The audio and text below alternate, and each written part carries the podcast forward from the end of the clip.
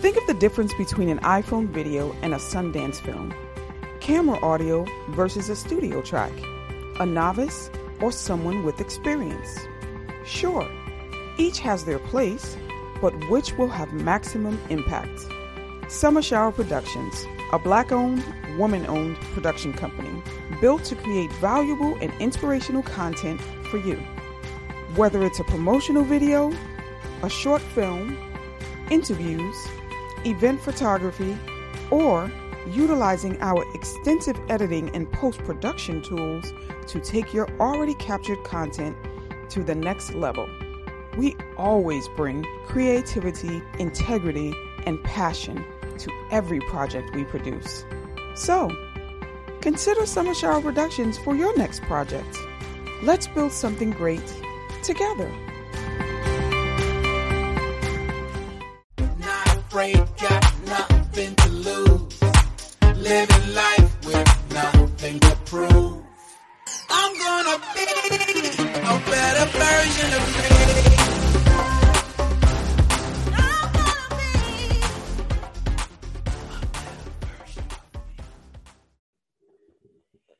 What's going on, folks? It's your boy again back in the building with day 12 of the Be More Today Steps to Greatness Challenge. Listen, every single day that you take time to read my book, to follow Be More Today, I am grateful. You are uh, enhancing my life. You're making me recognize that this movement is something that's real, and I really appreciate it. So continue to subscribe to our pages, BeMoreToday.com for all of our swag and workouts and book information, and continue to watch our or hear our podcasts and watch on YouTube. Really, really appreciate you guys. And today's day, uh, or the task for today, is simple.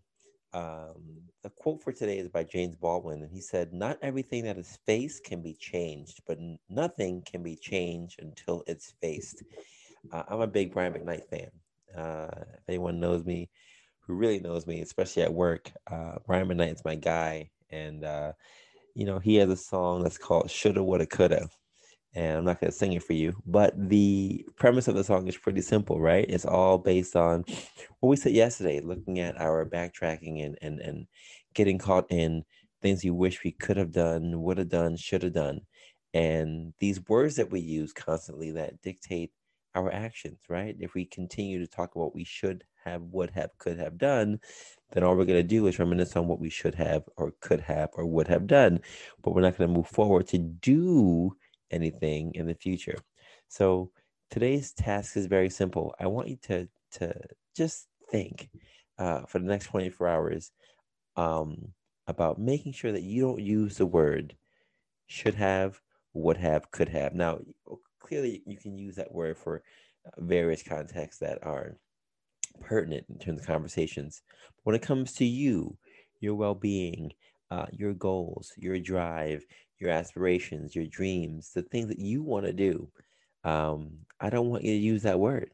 And if you do use the word, I want you to count the number of times you use the phrase should have, would have, could have, in the context of saying things like, "Oh, I, I should have done this.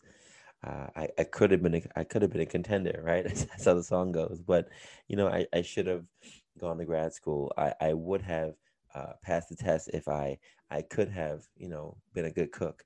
All those things. I want you to write those things down. Just keep. Everybody has phones and smart tablets and what have you, computers. Take a little time today. Just every time you say that, write it down.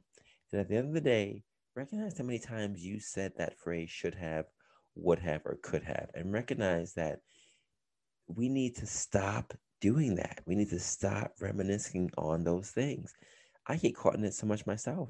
And I wrote this book, right? So it's, it's not so much about um, us us us not having to do it. It's a mindset. It's human nature for us to get caught up in this whirlwind of reminiscing on things in the past. And I don't want to do it anymore. I don't want to be there anymore. Not everything that is faced can be changed, but nothing can be changed until it's faced. I want to face this thing head on. I want to go into this year, 2021, knowing that everything that I'm doing is forward and not backwards. And that's basically the charge for today, number number 12. The task for day number 12 is to make sure that if you do, write these things down and just be mindful. Be mindful more of the time that we're spending doing these things. Uh, and if it's possible for you to still get any of these things done, right? Um, why not? Right?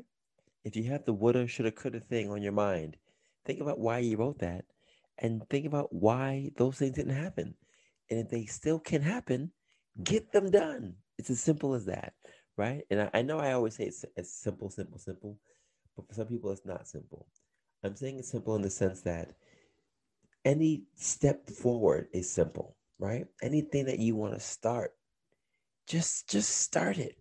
Just start to do it. Now, if you finish it or not, that's a whole other step. That's a whole other chapter. We'll get to that later in the challenge, but just start.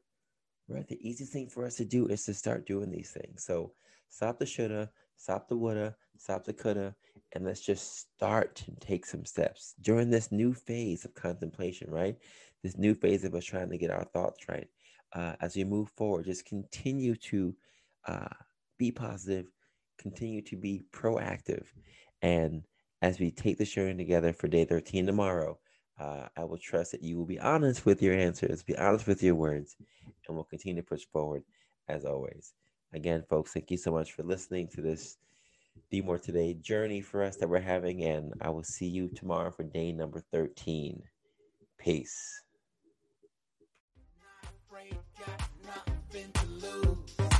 living life with nothing to prove.